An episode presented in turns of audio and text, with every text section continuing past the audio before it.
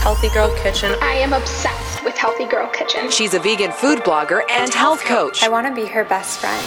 Invigorating conversations with leading experts. Danielle spends her days helping others improve their health. This is the Healthy Girl Podcast with your host, Danielle Keith. Hello, everyone. Welcome to another episode of the Healthy Girl Podcast. It is so great to be back. I missed you guys. Um, let's see. This morning was a little bit of a busy one. Um, I had a chocolate peanut butter smoothie for breakfast that was so good. I have a recipe for it on my Instagram. If you go to my vegan chocolate milkshake reel, or TikTok post, you can find the recipe that I made. But basically, I make this smoothie in the morning that has banana, peanut butter, cacao, which is just raw cocoa, chocolate protein, spinach, um, ice, almond milk, and oh my God, it actually tastes like dessert and it just makes me so happy in the morning.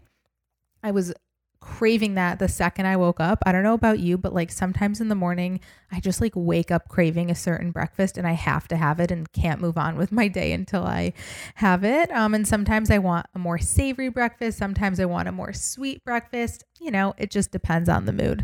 I then did a workout. I've been doing virtual personal training, which I honestly have been loving. I didn't know if I would like it at first just because I don't know. I prefer to go to group classes in person. I love working out at the gym. I love like going somewhere to do my workout. Sometimes I find it hard to do it at home. But because of COVID, we have not been to the gym. I don't feel comfortable going to the gym yet, even though they're open here in Florida. I don't feel comfortable going to the gym in my building or an outside gym. And I definitely don't feel comfortable yet going to a group fitness class. And honestly, like, even going to one and wearing a mask just doesn't sound great. So I've been doing this virtual personal training through this program called Flexit. And I am actually loving it because you can do the workout through the online app and you can do it at home. So you don't have to go anywhere. And like this isn't um sponsored or anything. I just wanted to tell you about it because I actually am loving it. And they have so many trainers you can choose from. And all of the trainers I've used have been incredible. And unlike a group fitness class, like they really pay attention to you and because it's one on one. So they can correct your form, they can tell you if you're doing something wrong, they can help you reach your goals. Anyway, I've been obsessed with it, but I do have a discount code for it so that you guys can try it out. If you use my code Danielle10, you'll get your first personal training session for $10, which is a great deal. One of my favorite trainers is Richard Robinson. If you want to check out one of my trainers, I also really like Caroline Lelouch. If you want to train with one of the trainers I train with, they're amazing. And again, the program is Flexit. I'll link it in the show notes so that you guys can try it out. And again, my discount code is Danielle10. Anyway, I'm going to tell you the health tip of the day, as always, my cooking tip of the day, and then I'll tell you about our guest because you're going to be obsessed with her. So, for the health tip, we're going to talk about whole grains. Now, I think we all need to make a goal of focusing on getting more whole grains into our diet. And honestly, we're in this diet culture where carbs are kind of villainized and everyone's on this like keto low carb kick. But I'm here to bring whole grains back, bring carbs back because they are really amazing for your health. And it's so easy to get into the habit of having white pasta, white bread, white rice, you know, all of that good stuff, pizza. Um, However, the whole grain counterpart has so much fiber and nutrients and health benefits when compared to the refined grain, right? So try having brown rice instead of white rice, whole grain bread instead of white bread, whole wheat pasta, or a chickpea or lentil pasta instead of white pasta. You're going to get more health bang for your buck. And whole grains are also better for like weight loss, gut health, preventing constipation, right? Because they have fiber and protecting against like heart disease and lowering cholesterol. And they're just really great for you. So have more whole grains. I promise you will feel so much better. And then, cooking tip of the day will be you know, this will be especially pertinent to you if you live a busy lifestyle and need super easy dinner recipes. I have been obsessed with one pan dinners because one, they don't make a mess. Two, they taste good. And literally, three, they're so easy to put together. So, I have a new one pan dinner recipe that you have to try. Basically, you just take a baking sheet like that you'd bake cookies on, cover it in parchment paper so that it doesn't stick, and then you put all of your ingredients to it. And it's super versatile. You can use any ingredients you want, but I have a new recipe for one that has tofu, green beans, and sweet potato and like an Asian inspired sauce with sesame seeds. It's the bomb, and um, you can find it on my website, healthygirlkitchen.com. If you make it, please let me know. It is so good. Okay. Before I tell you about our guest of the day, if you are listening to this episode right now, take a screenshot, post it on your Instagram story, tag me at Healthy Girl Kitchen because I love seeing who is tuned into the podcast. It actually makes my day. And then also, if you would so kindly rate, subscribe, leave a review for the podcast, it helps me so, so much. Our guest of the day is Alyssa Fontaine. She is a plant based registered dietitian and she specializes in weight loss, relationship with food, and plant based nutrition. She helps you stop obsessing over food, feeling guilty over foods. She helps you find a strategy that custom fits your lifestyle to help you lose weight and keep it off for good. And she also focuses on helping people transition to a plant based diet. Her goal is really just to help others feel amazing and confident enough to accomplish anything they desire. She's just so sweet. I think you're going to really like this conversation that we have just because it provides so much value. So, with that, let's get into the episode. Hi, Alyssa. Welcome to the Healthy Girl Podcast. Hi, thank you for having me. I'm so excited. As I said, I'm pumped to hang out because I'm so used to watching your TikTok videos and everything that you do on social media that I feel like I already know you in some kind of weird way. I know that's exactly how I feel. Same to you. I love your TikTok page. Uh, all your recipes. I'm like, oh, that's really good. I should do another version of that too. I know. I'm I'm so used to seeing your face, so it's good to connect. And I'm yes. so excited to every for everyone to hear all about you and all the information you have being a plant-based dietitian. So incredible. Um, so I normally end with this, but I thought it would be fun to start with this. I ask my guests a series of questions that are just like icebreaker, get to know you, fun questions. So I want to start with these this time instead awesome, of ending yeah. on them. And we're going to start with what would your last meal on earth be? What would my la- something with mushrooms? Mushroom came to my mind. I'm obsessed with mushrooms, um, and I'm obsessed with pasta. So probably like some type of like creamy pasta, cashew, mushroom dish. that sounds so good. I'm also obsessed with pasta, so I'm with you on that one. um, what is one thing you can't live without in your morning routine? Mm, morning routine. Honestly, cuddling my dog, but since we're talking about nutrition, I think for me, uh, I just need a glass of water or a tea or just something to wake me up. I know it sounds really weird, but I need to have that. And I recently uh, started drinking less coffee, so I also so in like in the habit of drinking coffee in the morning. So the habit hasn't died. So I need to have something to quench my thirst in the morning. And what is something quirky about you that people would be surprised to find out?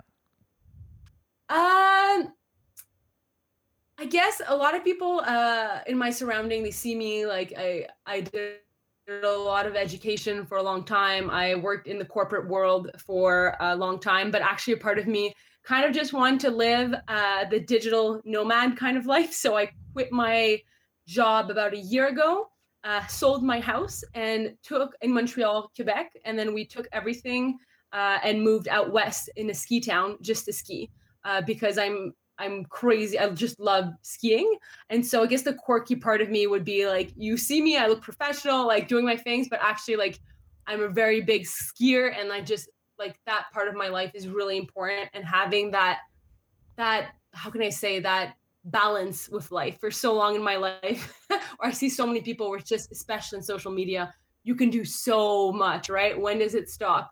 So i guess the quirky thing about me is like people wouldn't expect me to see me like shredding down the slope. No i had absolutely no idea you could have fooled me. Um if you had to pick one form of exercise to do for the rest yeah. of your life what would it be? I guess skiing.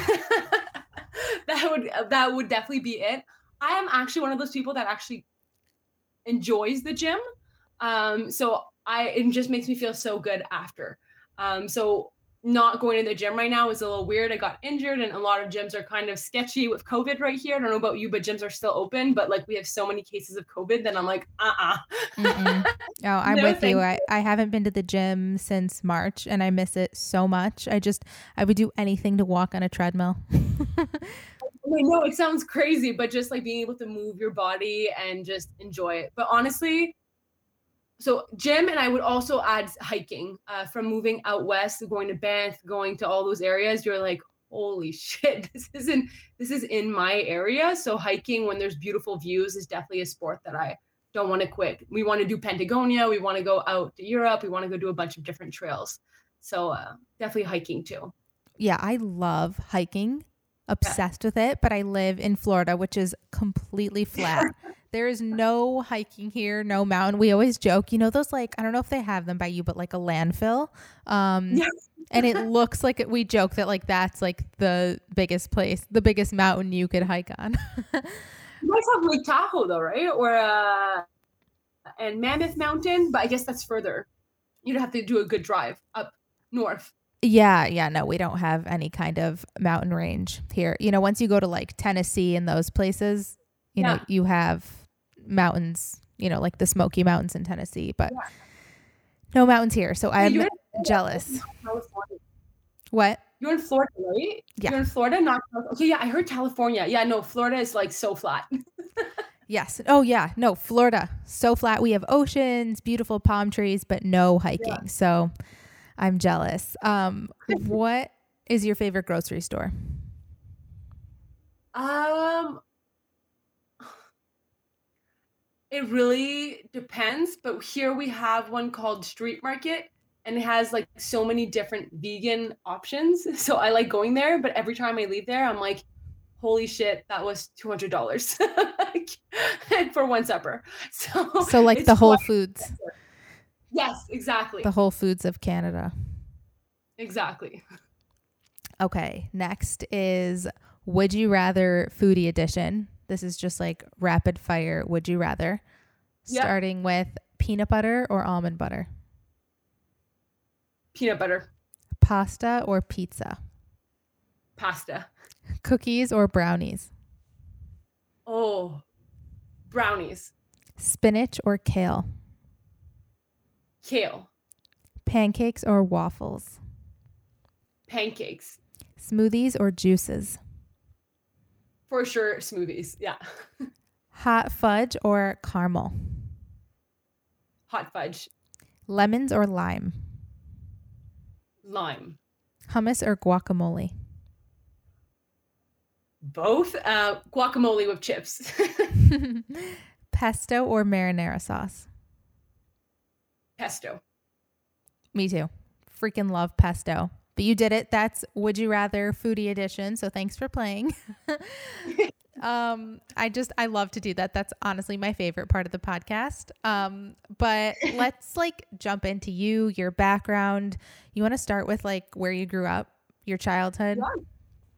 Yeah, so I'm a fellow Canadian, and I do say A. I do. Um, so I was born in Ottawa, Ontario, and then grew up with parents that were very health oriented. My grandpa his um, wasn't health oriented. His arteries were blocked in 95%.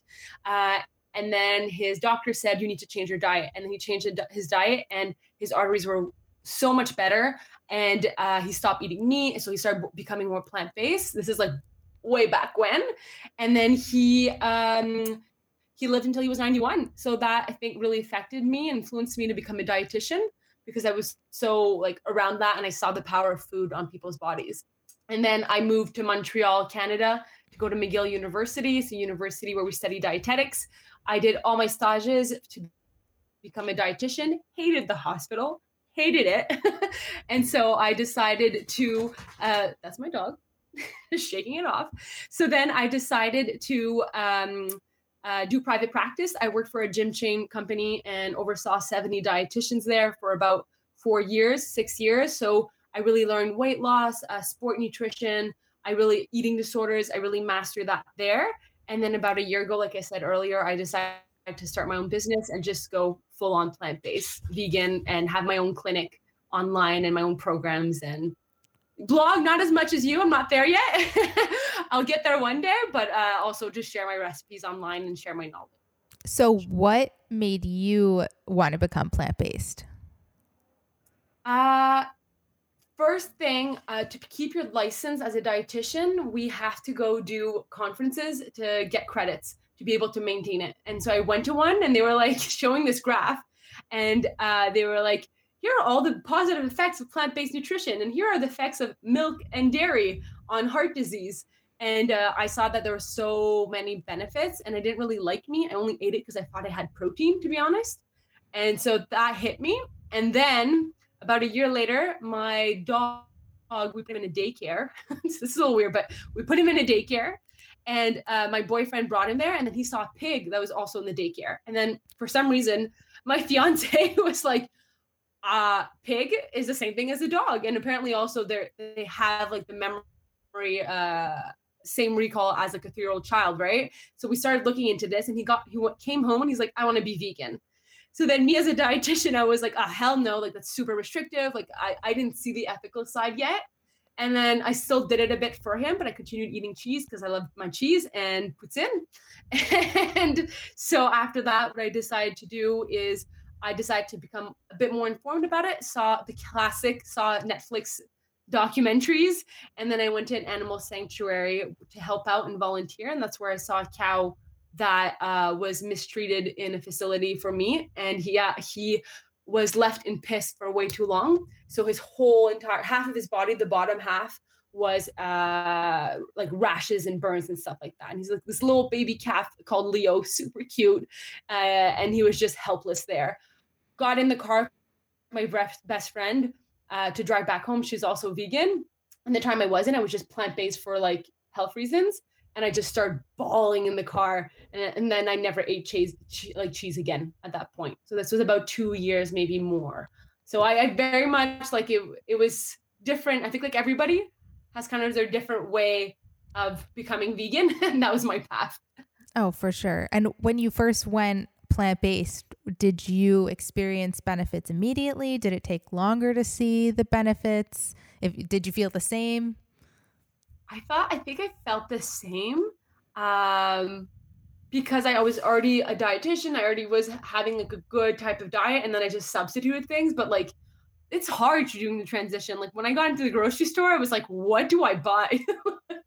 what do I put in my sandwiches? Like, where do I start? What are the vitamins? What are the minerals? So I, I didn't see too many changes, but it was definitely like I, it took a lot of my time to figure out what I should be doing. it was more energy For sure. But I think once you figure it out and like figure out those simple swaps, then you go from there and it just becomes like second nature, you know, because we're so yeah. used to, we all kind of grow up, at least most of us eating meat as a staple, dairy as a staple, and you don't really learn to think outside the box from a, a, ham sandwich or a turkey sandwich. Like you never would think, oh, maybe I'll make a grilled tofu sandwich with like some avocado on it. Like we're we have our blinders on and we're kind of stuck within like a repetitive cycle of the same meals. So I know for me, like I really learned to think outside of the box once I became plant based. Right? You kind of have to. Like, okay, what else do I put in? And oh, okay, I have to build new cooking skills. I think that's what I like. I had never built cooking skills. I just took what I knew and just like that was my day, right? And then there you, you realize what you can do with cashews, what you can do with tofu, uh, all the things that you can do. And it's just like another world, and you don't miss. Like I personally don't miss meat. I don't miss cheese because I have alternatives that I love. Right. And I think it's interesting that you said you didn't feel any like drastic benefit, which I think is important to touch on just because I think, you know, whether you watch all these documentaries, Forks Over Knives, Game Changers, What the Health, you know, they're kind of documenting people that do see these dramatic changes and you might expect the same thing. But if you are maybe already eating pretty healthy, it might not be that drastic of a change. But I think what you don't realize is what's going on on the inside, which you know 100%. you can talk about a little bit more. So, what are some internal benefits that you know you might not see it it might not be weight loss or something like that, but things like preventing heart disease. Yeah. Well, when we look at um, different levels of how much plants you're incorporating in your diet, so like from an omnivore or somebody who eats like meat to like vegetarian to vegan, the mortality rate, so um, how long you will live, you will live longer if you eat more plants. It's complete correlation. And that's because of, like you said, heart disease, diabetes, all the chronic diseases, cancers, all of them go down if you eat more plants.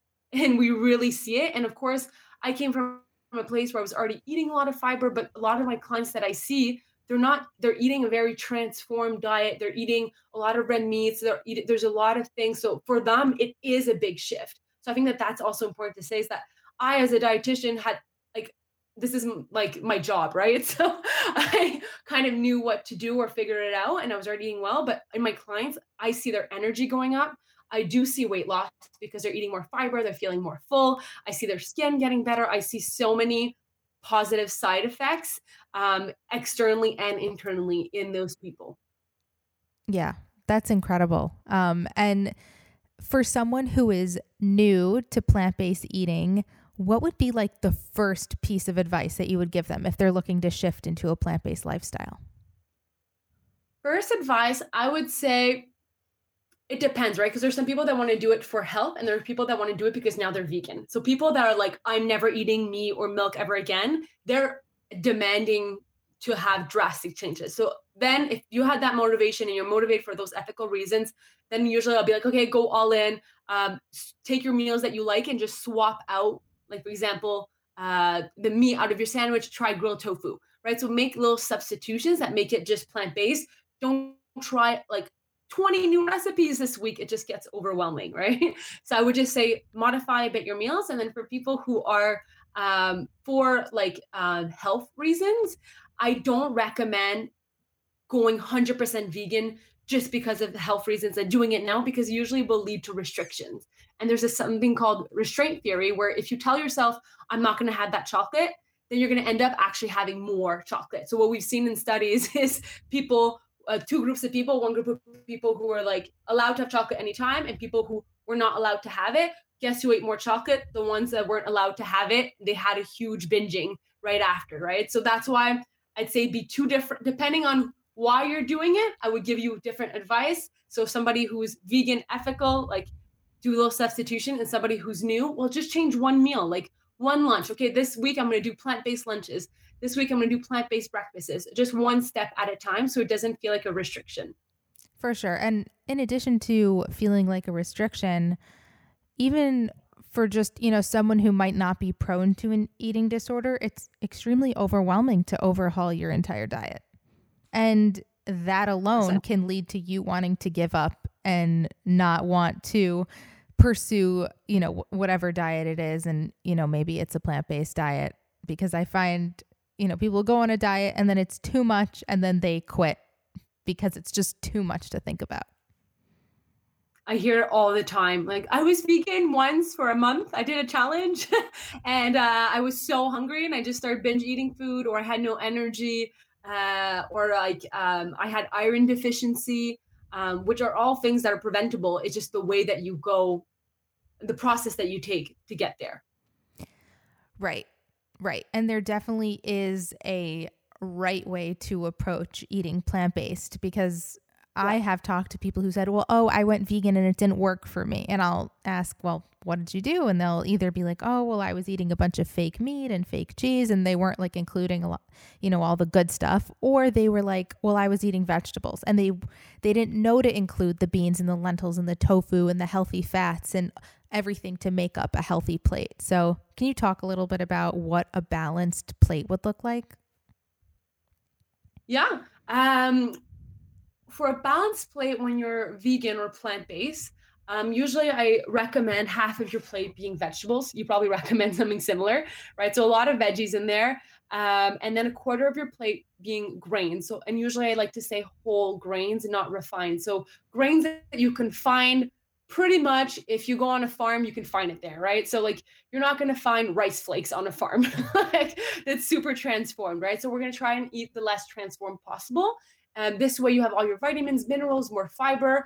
And then uh, another quarter of your plate should be legumes or nuts. So, like uh, chickpeas, uh, lentils, um, edamame. We can have uh, cashews, almonds, uh, any type of those legumes, nuts, and seeds. Um, and having that in your plate that will give you protein. So you have your vegetables, will, which will allow you to keep yourself full. You have all your vitamins and minerals. You have a quarter of your plate uh, of your grains, which give you energy, and then you have your protein and fats on the other quarter of the plate with the legumes and nuts that will kind of slow down the absorption of your sugar in your body, and it'll help you out. And what people don't know, they often say, "Oh, a protein's not complete." Like, oh, the the protein's more complete like in animal uh, products, but that's not true. Actually, soy products they have the complete profile of a complete protein.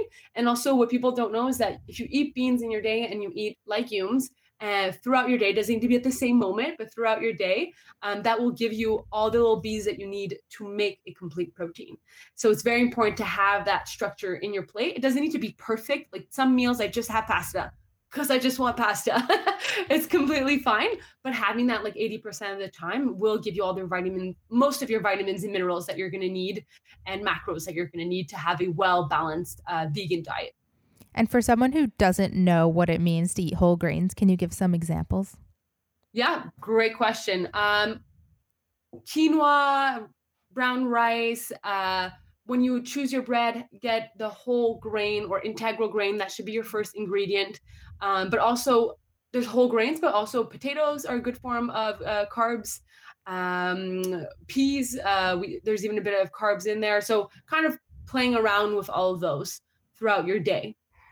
I actually, the other day, I don't eat it enough, but I had um, some farro farro, however you want to pronounce it. Um, and it was so good. And I looked at the nutrition facts and it had fiber and protein. And I made like a farro and chickpea salad with like cut up veggies and like a tahini dressing. It was so good. You're making me hungry. yeah, but the buckwheat millet, uh, millet. I'm half French, by the way, so that's why I have like an, a uh, an accent, or sometimes I have difficulties pronouncing things. Oh, I love your accent. Thanks. Um, but yeah, there's a bunch. Go in the grain section, and you'll see there's so many things. There's so many things to try out. Right. I usually like to name the basic ones because it's when we're already switching everything, then it's scary to also switch your grains. but you're absolutely right. There are so many different types of grains to try out. Totally. So let's move into weight loss because this yes. is something that you specialize in. What would your advice be to someone who wants to lose weight? Let's just even not even go to someone who's plant based and wants to lose weight because I want to go there next, but just start off someone in general who's looking to lose weight. Yeah. Um, first thing I would say is try and find your why. Why do you want to lose weight? Right? if you want to lose weight because you want to impress someone or because you want to fit into that dress, unfortunately, what we see is that that goal fades away. Like on a Friday night, like you won't be like, I really want to fit into that dress. like, it won't be something that will be really motivating you. So try and figure out like the reasoning behind it. I and usually what I'll do with my clients is that we'll remember these reasoning and these are things that'll kind of help you and give yourself. The most important is give yourself small objectives. It's great that you want to maybe lose 30 pounds, 50 pounds. Like perfect if that's what you want that's that's fine but then setting yourself smaller goals you won't feel like you're climbing mount everest you just know that you need to get to the next kilometer right and that next kilometer should be small things like okay um, what i'm going to try and do is i'm going to try and reduce the cream that i'm adding in my breakfast or i'm going to just like small things that will give you more confidence but unfortunately what i see is people come in hot being like okay today's the day. I'm going to change everything. And then um, Monday, Tuesday, Wednesday, Thursday go well, but then like Friday, Saturday, Sunday, there's binging because they restricted all week. And then I'm going to eat better on Monday. And that's always the cycle that I see. So finding moderation also having real, realistic weight loss goals will be very important too. Yeah. So let's say someone they have their small goals that they want to accomplish. Um, and they're not seeing results because i think that's a common thing like oh i eat so healthy yeah. but i still have trouble losing weight what would the next step be um I definitely do think, honestly, like seeing a coach like you or a dietitian like me, it's very helpful because sometimes it's just like two little tweaks. Sometimes we don't know that there's that many calories in this or this, or we don't. So there's sometimes little things. But the next thing that I like to do with my clients, and they already discover things, is food journaling. So write down what time you eat at, what you're eating, what the portion is. You don't need to go on an app. You doesn't you don't need to go and control everything. We don't want to go into that obsession. But you yourself, you'll be able to see patterns of like, okay, like is it uh, what does my day look like and then what i like to do and to my the more direct response to your answer would be um, yes it is all about what you eat 100% and yes we try and control like quantity we're like okay well this is the portion but half of it is psychology right are you eating mindlessly are you eating in front of the computer if so that's one habit that you could try and kick to the curb really quickly because just being mindful and asking yourself as you're eating the meal am i full or am I just finishing the plate because I was taught this? Or am I finishing the plate because I don't want this show to end and I don't want to go back to work? Is it a procrastination method? There's a lot of psychology around it. So it's not just nutrition. It might be nutrition.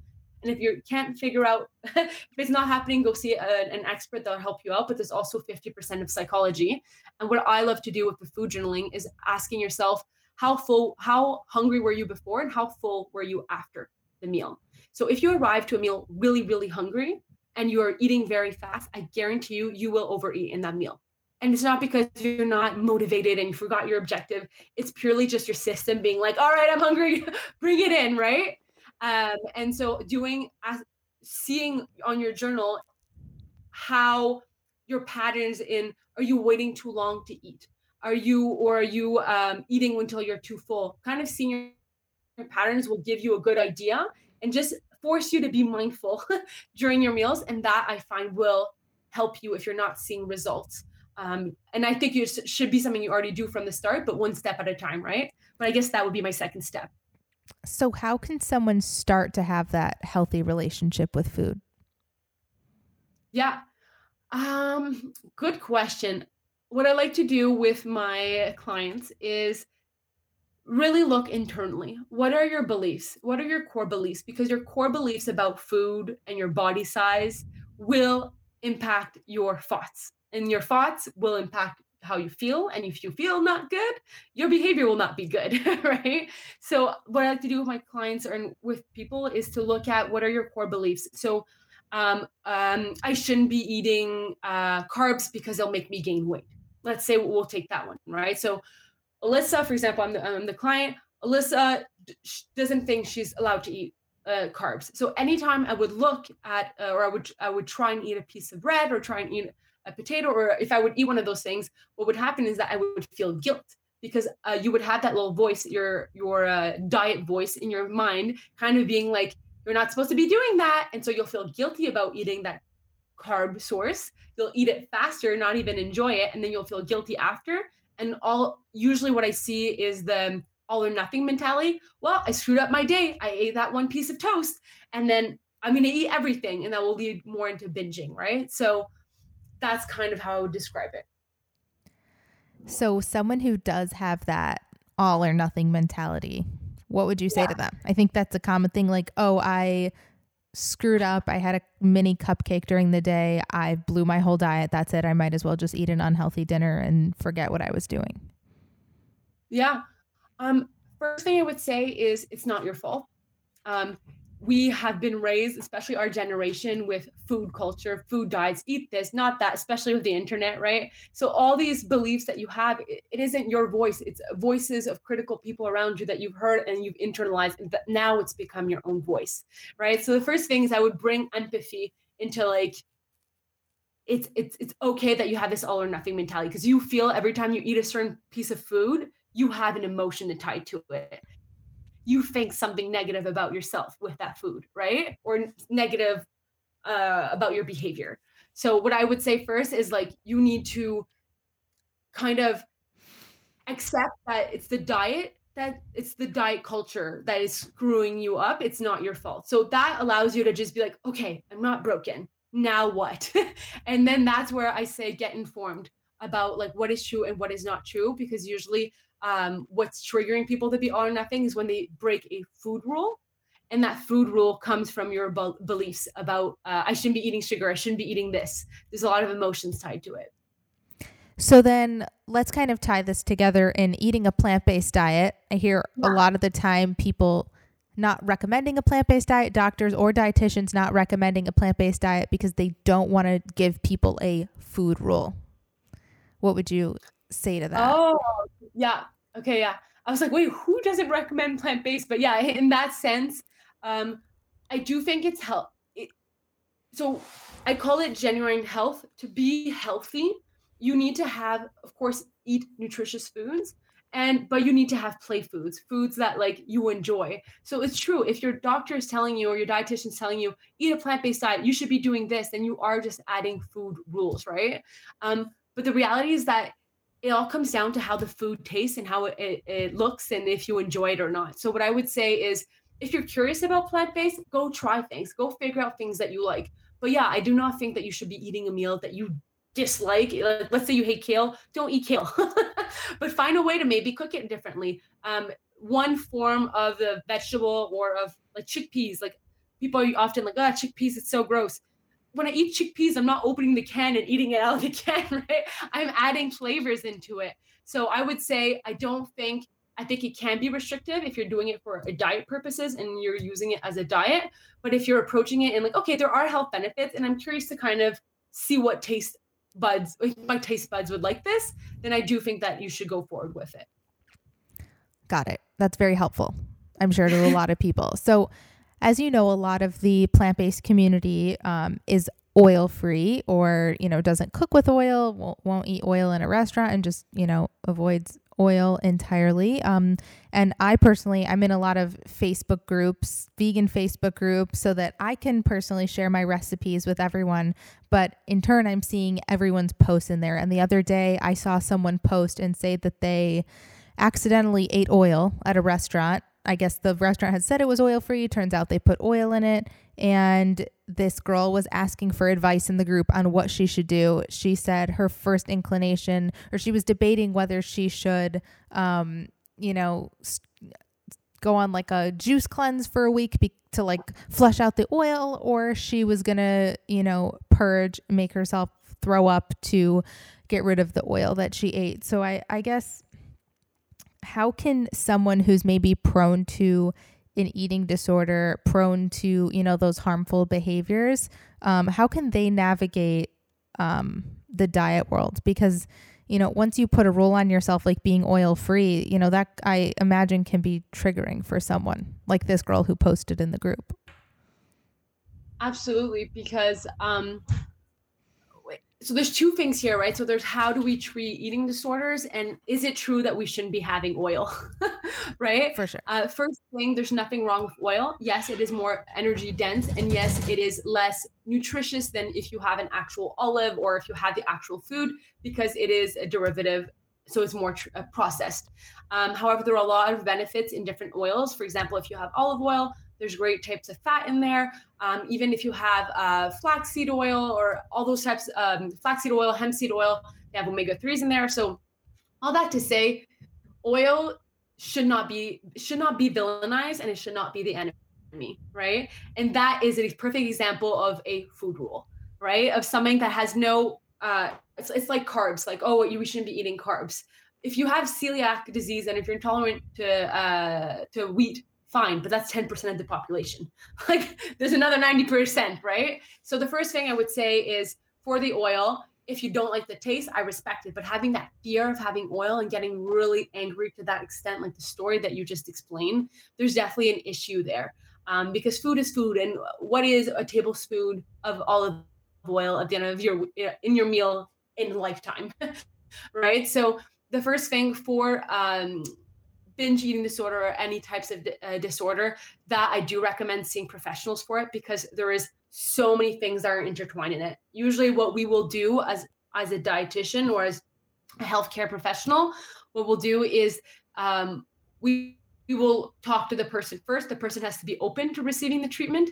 If the person doesn't think she has an issue, there's no point in having a dietitian there or somebody to help out, right? So the first thing is accepting that help and then working on all your food beliefs, right? So why do you think oil? What do you think oil is going to do? So this person right there thinks that oil has a really negative impact on them, and that's why they're reacting in that negative day, negative way. So we kind of have to reframe that, and we have to change the deep core beliefs that are making her have a uh, reaction, and then feelings, and then a behavior that's going to be negative. So we really um, CBT, cognitive behavior therapy, is often used in those uh, those moments in those situations. But it's not easy, right? Like I have so much empathy for this girl. Like it, it's easy to be like, oh my god, what is that? But like that, it's really not easy to, to be at that point and to get out of that point. There is a light, absolutely, but it's not. It's baby steps.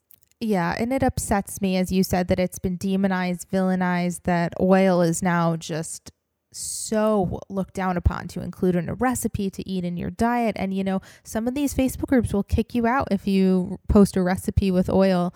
So I've been wanting to talk to more plant based healthcare professionals who do you know, say it's okay to have a little cold pressed olive oil, add some. I actually just got some macadamia nut oil that's so good. Yeah. Um, have some avocado oil. Like it's not going to kill you. And, you know, there's something to be said about having like the mono unsaturated fats and better quality oils. Like I would suggest, I don't know about you, I'd suggest like a cold pressed olive oil over like a canola oil or maybe something that's more, you know, GMO or processed.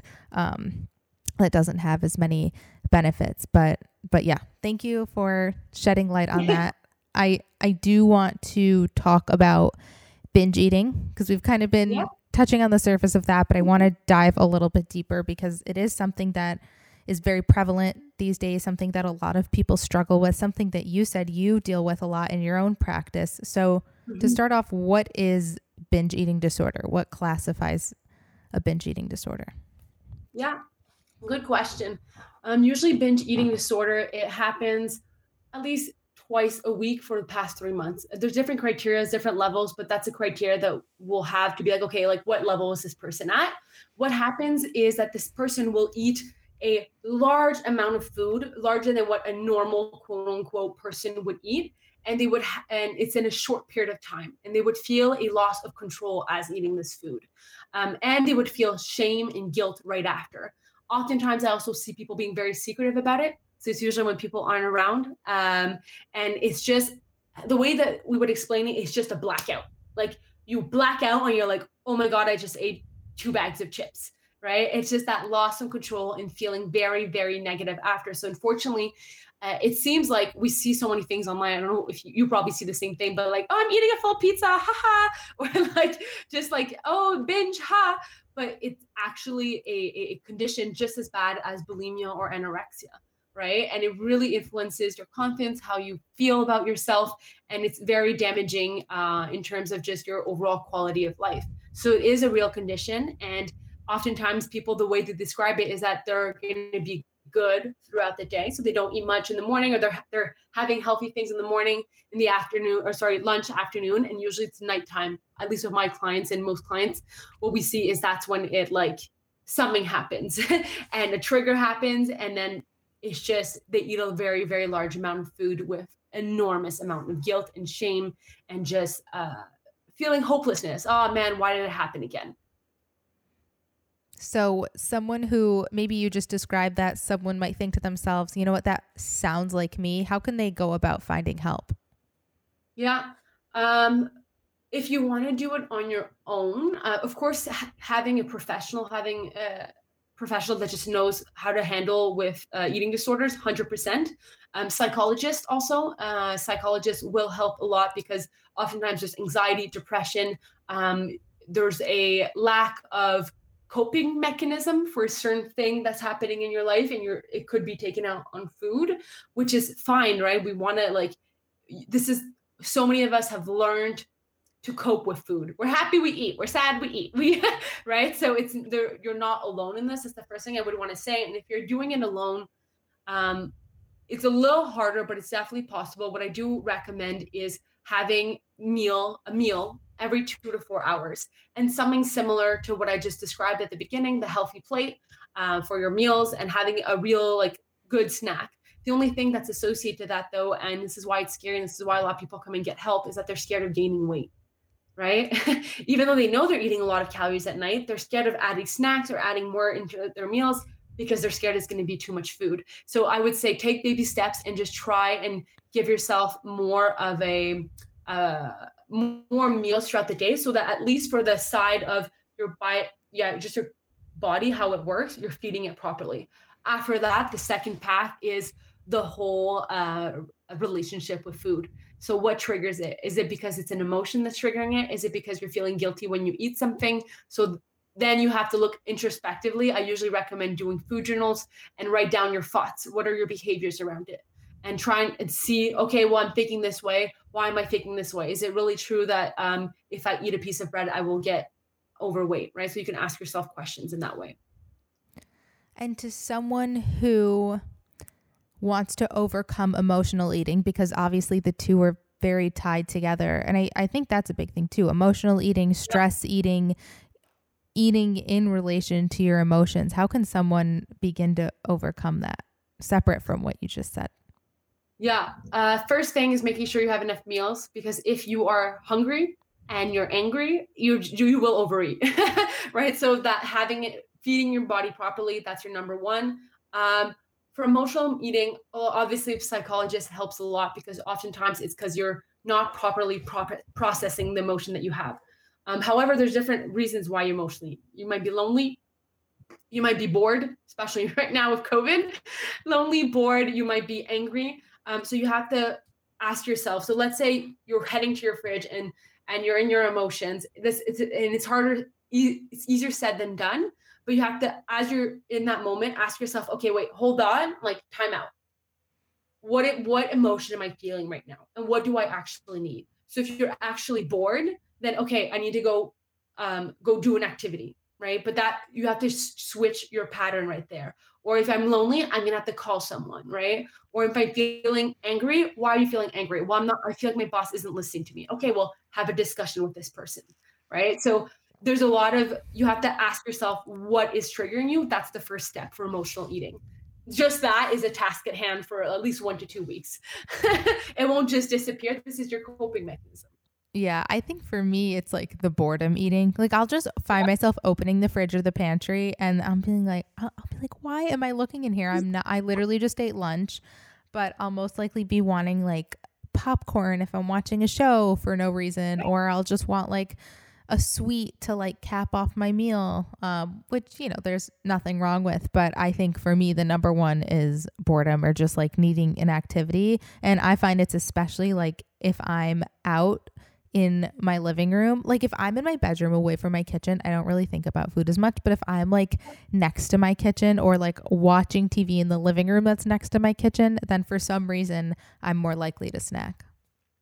Absolutely. Well, we see in studies if the food's around, this is why people are like, oh, put veggies or fruits around the house, like where you see it.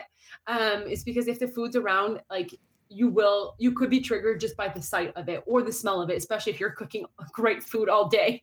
Like 100% Tell me about it.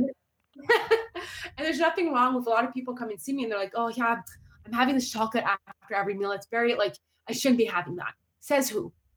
Right? That's the first question ask yourself. Is it true that you're unhealthy if you have a little piece of chocolate after? And do you really want it and then what i do with people is i do ex- what we call exposure therapy so by so if you're saying that you shouldn't be having chocolate, let's say you didn't say this, but like let's say somebody comes and they're like, I shouldn't be having chocolate or I shouldn't I that I should be having this food, then this food is heightened. Everybody want you want it more. All of a sudden, this chocolate is like, I want it really bad, right? So in that moment, if you're eating because you're bored, you have to ask yourself, okay, well, do I really want this chocolate? And I you have to come into like, I'm allowed to have it if I want it. But first, am I only eating because I'm bored or because procrastination? I don't know about you, but me, procrastination is the one that I know I have to be diligent about. I have to be like, okay, Alyssa, what are you actually like trying not to do? and then I just try and break down that task and make it smaller. But that exposure therapy where you're allowing yourself to have that food every time, it makes the food less exciting. Therefore, it makes it less desirable over the long run which seems weird because when people come see a dietitian, they think they're going to be told eat vegetables. But instead, I'm like, okay, well, right after a meal, when you're not hungry, I want you to sit down mindfully and really take the time to enjoy that chocolate and not eat it out of guilt because you feel like you shouldn't be having it. And all of a sudden, my clients come and see me a couple weeks later and they're like, yeah, I don't actually want that chocolate. so let's switch gears a little bit. What about exercise? What do you yeah. what kind of exercise do you recommend? I know it's, you know, a little bit based on the individual, but maybe how many times per week? What's an appropriate amount of time to exercise every day?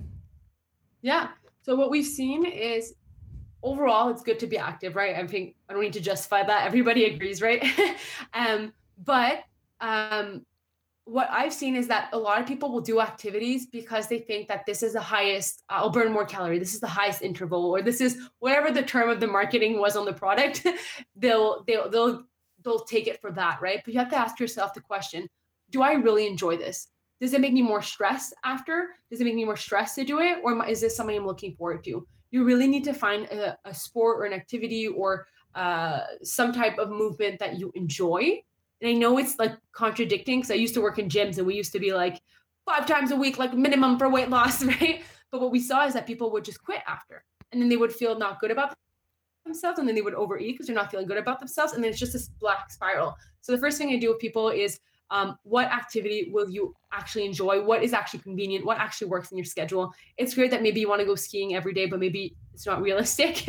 so what can you really bring in? And in terms of time, like you said, like, okay, let's put something specific. Usually what we recommend is 150 minutes of exercise per week of at least like a heartbeat that goes up a bit. And if if you do a more intense activity where heartbeat really goes up, it's 75 minutes. So it's not that long. And I think that it's important to know this because so many of my clients are like, I don't want to do it because I don't want to do it an hour every single day.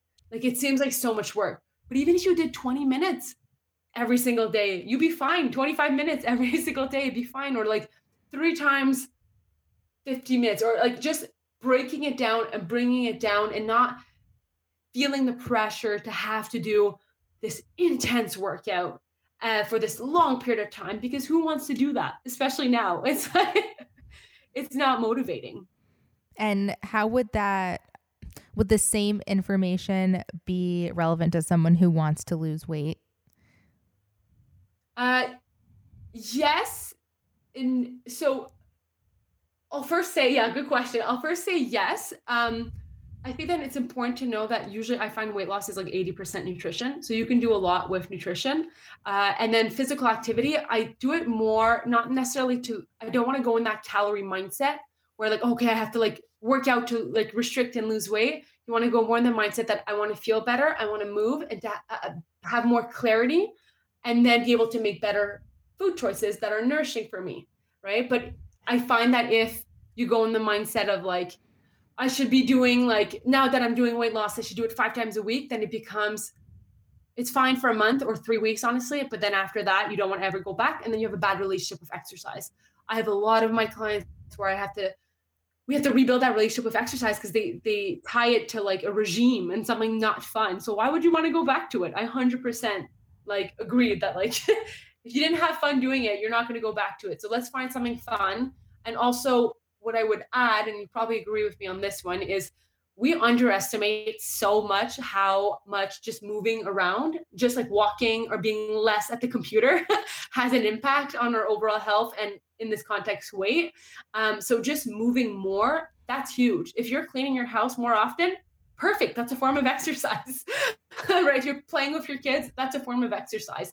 That counts too. It doesn't mean that you have to go in your basement on your Stairmaster and like do diligent like very intense workouts. For sure. And I notice on the days where I'm doing a lot, like if I have to clean the house, if I have to make a recipe and run around the kitchen, if I have to do three errands, go to the grocery store, I have a Fitbit so I can see everything. Yeah. My calories will be even more than when I just did a workout because you're just active and running around and your heart rate's up all day and more elevated than if you're just sitting and watching TV. So I totally get that. It's perfect example. Yeah. so before we wrap up, can you tell us about your new course? Yes. Um, so since I'm a dietitian only in Canada, I'm only allowed to take Canadian clients. I can't do one-on-one clients uh, in the States. Um, but you could do them with Danielle, so that's perfect. Oh no, you don't do them anymore, right? um, so I decided to do to to do to create a course where I put all the information that I share with my clients that are the most important to be able to thrive on a plant-based diet. So whether your goal is just to like even if you're already vegan and you want to make sure you're having the you're eating the right things, that's a course for you. Or even if you're a new vegan, that's a course for you too. So there's a lot of information inside of it. I give all the recipes. There's even a workout plan uh, with a kinesiologist. So it's kind of like a one-stop shop to get all your information when you don't have access to a dietitian who is plant-based or who is vegan. So uh, it's available if you go on my TikTok or my Instagram account. You'll have the link directly there, and then you can ask all your questions in this course, and then I will uh, respond to all your questions. So I will be there 24 7. Maybe not 24 7, but very often. and what is your Instagram and TikTok account handle so everyone can go find you? Yes, so it's Alyssa Fontaine RD. So A L Y S S A Fontaine, French word, F O N T A I N E R, and then RD for registered dietitian. So RD. So Alyssa Fontaine RD. Both of it is the same for Instagram and TikTok. I got lucky. Perfect. Well, everyone go check her out because she's awesome. Whether you're interested in being plant based, whether you're plant based already and need a little bit more help, she can definitely guide you in the right direction. Thank you so much for coming on. This was so much fun. No, thank you. And you're honestly the greatest host. you're so good at this. I'm impressed. oh, you're so sweet. We'll talk soon. I hope you enjoyed this week's episode. Be sure to rate, comment, and subscribe, and we'll see you next time.